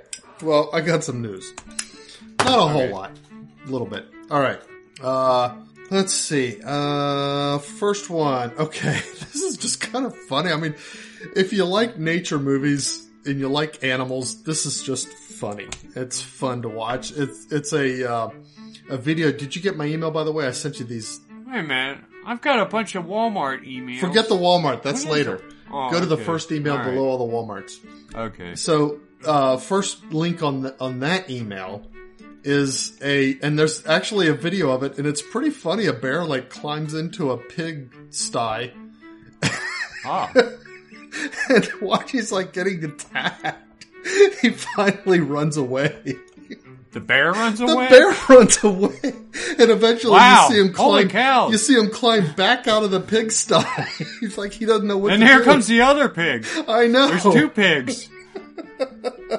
Look, there he goes. He's gone. I'm kicking your ass. it's like wow, who would have thought? And the bear's like, like twice, Twice the at size of twice. those. the I mean, it's like maybe three times. it's as- like it's like our brother Jason running away from a couple of midgets or something. yeah. Yeah. Wow. That bear's probably embarrassed. he will not be telling that story to his buddies. Like he stands. He's he, He gets does, out of the gate. Yeah, there were like thirty of them, and they all had knives. He gets out of the gate and then he stands there looking at the gate back and forth, like he's trying to decide what to do. Should I just leave or should I get my buddies? like he's coming back to the gate. I didn't know bears could He's be such wusses. That's great. All right. Okay, so I, don't know what category to think of this. I don't know, maybe Darwin Awards? Uh, but apparently a man in Florida, uh, the news story says taken wild to another level. I would say took stupid to another level. Uh, he called the police in order to come and test his package of crystal meth that he had bought to make sure that it was the real deal. Did he think they wouldn't take it or? I, who knows what he thought? The the police, the sheriff's uh, office has no hypothesis on why he decided that this might be a good idea. Turned out it really was crystal meth, so he's been arrested. Huh. Some guys just aren't. He, he I guess Smart. he, You- he tried it a little bit, didn't get as high as he expected, and so he called the police. I guess maybe under the influence of the crystal meth to say, "Hey, I don't think Maybe the he's stuff is real. Come test it for me." Wow. That. I don't know what to make of it. Yeah, here's the thing. He's got drug brain. And, you know, I don't know a whole lot of druggies, but I do mm-hmm. know some. Mm-hmm. And there's a thing that happens where just the normal processing of information, uh, is, is, is, uh, it's hampered. Even when you're not on the drugs Yeah. you have a problem. This is why druggies fall into cults so often. Because even when they get out of the drugs, or somebody gets them out of the drugs, they don't make good decisions because they, it takes a long time for them to lose drug brain. I guess so. And- And, drug brain must be just like so, I don't know, separated from cause and effect. Yeah, they just they really simple things they can't figure out, and it's just they do weird, dumb things like join cults or weird religions, and uh, that's just what they do. and or you know, I, I mean we've we've got a nephew who's done all kinds of crazy things, and you know what the crazy things he's done, Yep. and it's just not he wasn't high for all of them or drunk. A lot of them are just stupid things he does because he's got drug brain. Yeah. And that's what happens when you stay on drugs for a long time. You should not make any decisions concerning your life until you've been off drugs for at least two years. You know? And- even if it's just weed. Knowing that that is sound advice should keep you from ever getting on drugs. Yeah. Yeah. So All this right. guy well, the, uh, the, uh, Hernando County Sheriff's Office, uh, decided to go ahead and, sort of push this to the next level on social media. They are promoting their drug te- testing service. They say if you or someone you know have doubts about the authenticity of any illegal narcotics you have on hand or have obtained from another person, the Hernando County Sheriff's Office is pleased to provide this service free of charge. Well, that's nice of them. I wonder how many other druggies are going to call them. Yeah. You come tell. I got some. If I were a reporter or something, I would go ahead and call with some, I don't know, sugar or Uh, something. yeah, just kind of, hey, let's, let's test out your testing service. See how good you really I want to see how this works. Yeah, Is this if I legit? lived in the area, I would do that. All right, 2020 or anybody out there, 48 hours or something. All right, Test out. All right, what do we got? next. Uh, so you remember the the uh, um, cart? It wasn't really cartoon. It was more like like not claymation, but but but one of those kinds of things about the Santa with the Rudolph the Red-Nosed Reindeer that we always watched. Yeah, as kids. Rudolph. Okay, well you're Yeah. I, and uh, that I mean it's kind of funny because we always loved to watch that as kids, and then I watched I watched it once as as an adult, and I'm like, oh my gosh, Santa is such an asshole in this. Yeah, he is. Okay. Come to think of it. Well, anyway, regardless of Santa's behavior, uh, you remember the island of misfit toys. yeah. Okay. The uh, The the, the Charlie in the box, Train with the and square, stuff yeah. like that. Okay, Hey, Charlie in a box. Nobody wants to play with the Charlie in a box. I never could figure that one out. And there was another like, one that that was like, why is that toy in this? call yourself Jack. Yeah. There were a couple toys on that that It's didn't like, make yeah, sense. okay, okay. Now the train with square wheels, I could get. I- That was obvious. I, I always But felt sorry for that elephant toy. has, if an elephant has pink dots, so what? yeah, I mean, there's pink elephants. Kids would play with an elephant. Yeah, it was a drunken gift. the toy for the drunken kids. All right. Anyway, so this this island in Maine, uh, Ma- I'm gonna mispronounce it. I'm sure Matinicus Island in Maine has a library Yeah, uh, on which they kind of have it as their mission to uh, take in books that have been either banned or somehow fallen out of favor elsewhere. Um, So, for example, To Kill a Mockingbird by Harper Lee, or The Handmaid's Tale by Margaret Atwood, Grapes of Wrath by John Steinbeck. Actually, I don't know why those would be considered what? uh, like like banned books because we had to read those in high school. Um, I what? Wait a minute. but anyway, they Grapes, any Grapes any of Wrath is banned. any books that at some point were banned, which I think all of those were. Uh, this island wants to make them part of their library connect, collection. Um, I wonder if they're going to have. Uh, I guess the most banned books in the country. I guess b- books that have been banned in the most places, maybe. maybe, but I still don't understand. When was Grapes of Wrath banned, Uh, let me look it up. or To Kill a Mockingbird, for all that matters? Hold on. So, the Grapes of Wrath. Oh, 1939. Yeah, I mean, you know, at some time Okay, in, in this the, was- yeah, that's it's it's not it's usually historically not Okay, so. so are they going to include uh, politically unpopular books now, That's- like Dr. Seuss? That's what I'm wondering. I mean, can can you go get the the banned Dr. Seuss books there? Uh, or are they going to have books like The World's Dirtiest Jokes? well, when when when it eventually becomes banned, are they going to include the Bible? Yeah, we'll have to see. I'm gonna I'm gonna look more into It this. says that the island see it. only has a hundred year-round residents, and a live and let live tolerance and appreciation for differences is essential. but they but the the books listed are all liberal books. You know, Sort of, yeah, yeah. I mean, which it's not. I'm not saying that I liked the Grapes of Wrath. I didn't read To Kill a Mockingbird. I kind of liked. I really movie. liked To Kill a Mockingbird. I was went on Grapes of Wrath. really. Yeah, I. it but I can see why it's more your kind of book than mine. Yeah, as a writer, I just I really liked the, the writing and the flow of his. Uh, Mm-hmm. I, I think he's a great artist. John Steinbeck. What other books did he And write? yeah, you're right. Come to think of it, uh, well, he wrote the uh, the two guys, Lenny and Well, that was the Grapes of Wrath. Oh no, no, No. no! Of Mice and Men. of Mice and Men. Oh, he yeah. wrote that too. That's right. Okay.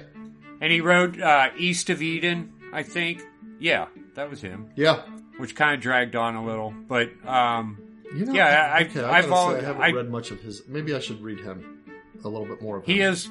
You're right. He's kind of a, a, a depressing writer, and I like the depressing books That's more right. You do like the books. depress in the pr- depressing movies too.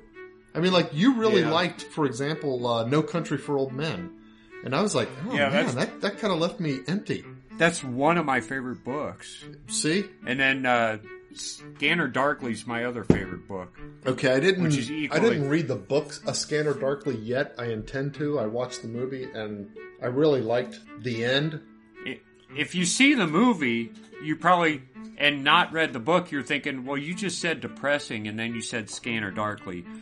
Believe it or not, even though the conversations in the movie are almost word for word for the ones in the book, Yeah. The book is a depressing version of the movie. Really, wow.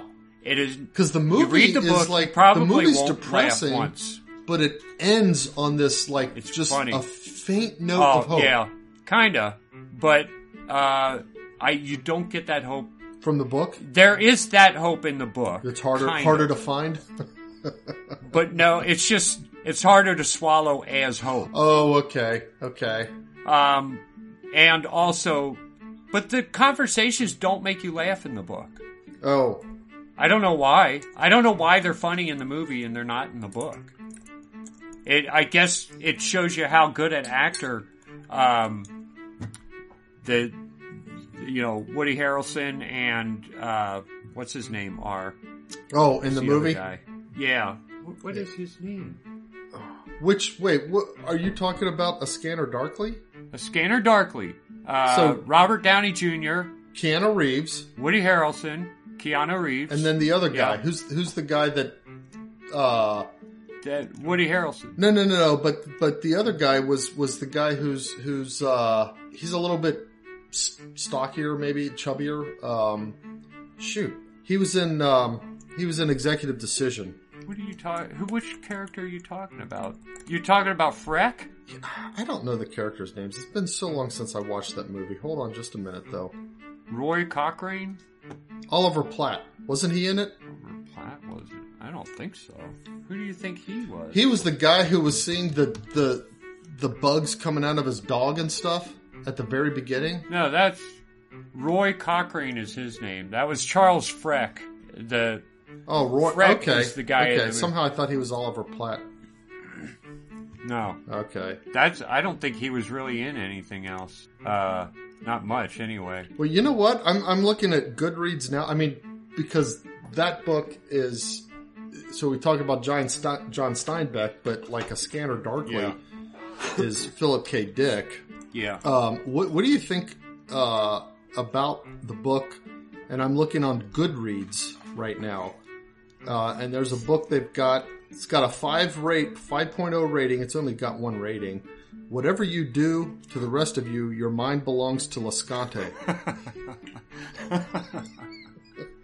Did, did they suggest that to you?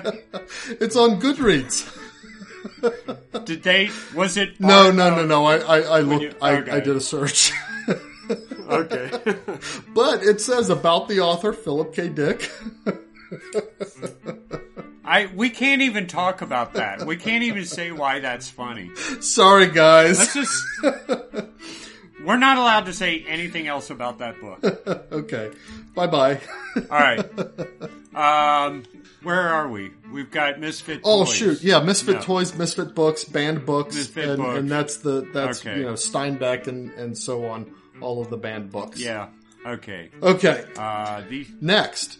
So you you remember I said we're gonna you're it's gonna be funny that you said this. You were talking about scrappers with Dad Yeah. getting the printing press out of the basement. Well. Here, an Alabama man was accused of stealing a 70 ton crane. Apparently the crane was, was left in like an area of the woods and the guy called a tow truck, uh, not the kind that you could just tow a car with and said, yeah, I need the, the, the guy who owned this gave it to me. I need it towed out of here so I can scrap it for, you know, scrap cost. Wow.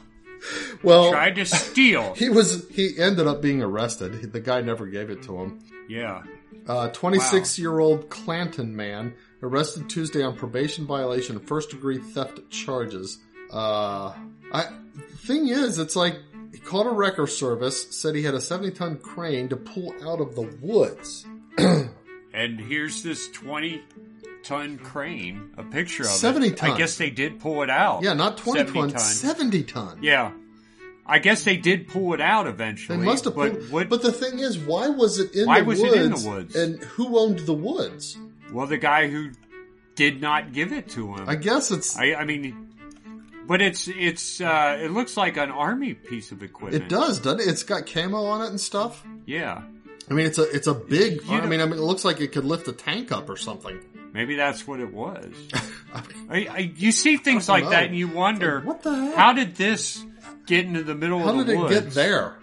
What's it doing here? Mm-hmm. We see things like that in the woods every now and then, like when we go to the the gorge trips. and, Right. Um, Yeah, we see some crazy stuff in the woods. but but a seventy ton t- uh, crane that's that's that's out there, huh? Anyway, What's all the what's all the Walmart? okay, the Walmart. So this isn't really, I, I don't know, it doesn't quite count as my normal nonsense story, but, um, last week, a, uh, distribution, a Walmart distribution center in my city caught fire. Okay, so that first one, three and a half miles away. Okay. Okay. About a thousand employees got out of it safely. Nobody was killed. One of those employees knows how the fire started. but apparently Yeah, he's not does. talking because they say it'll probably be a couple of weeks before they know anything. the morning after, um, I saw, hey, look at that. Next morning, even though all the firefighters had been working the previous day and that, that kind of stuff, I saw the smoke drifting across the road, how much smoke was there from the fire. The morning after, um, the smoke still, you know, billowing or whatever. Oh, So, well, it's just the next day. I mean, does, well, do you remember when camp? get that oh, you hot. weren't you weren't that old when when camp burned down. It was like that too. I mean, it's like yeah, it was the next day, Sunday, that we went out to check it out during the day, and it's like there's heaping piles of ashes, but in smoke was coming out of all of them. And that was just a tiny little house. yeah, like a cabin. The whole uh, distribution center. It's good that these things burn down. What you mean, Walmart's? Yeah, Well, the thing is, there, there was Walmart another fire. I, down. d- I don't have the news article on it, but uh, there was another fire, like up along Ronald Reagan uh, Parkway, north of that, the next day or the next, like two days after or something like that. That was another like like distribution center kind of place, which made me wonder: is there some Right. kind of uh, serial arsonist maybe it's arson going on? Yeah. But but there's been nothing since then, so I, I, I think they were just coincidence. I don't know. That's awful coincidental. It is I mean, awful How often does distribution Maybe he only had down? two two things that he wanted to burn down, and that's all. He he didn't get hooked or anything like that. or maybe it was the landlord. yeah, yeah. Okay, All right, that's all I got. I do not have a saint. All right. Well, we'll have to. Uh, we'll just have to work more on on having. I I kind of caught you by surprise because I'm going out of town Thursday.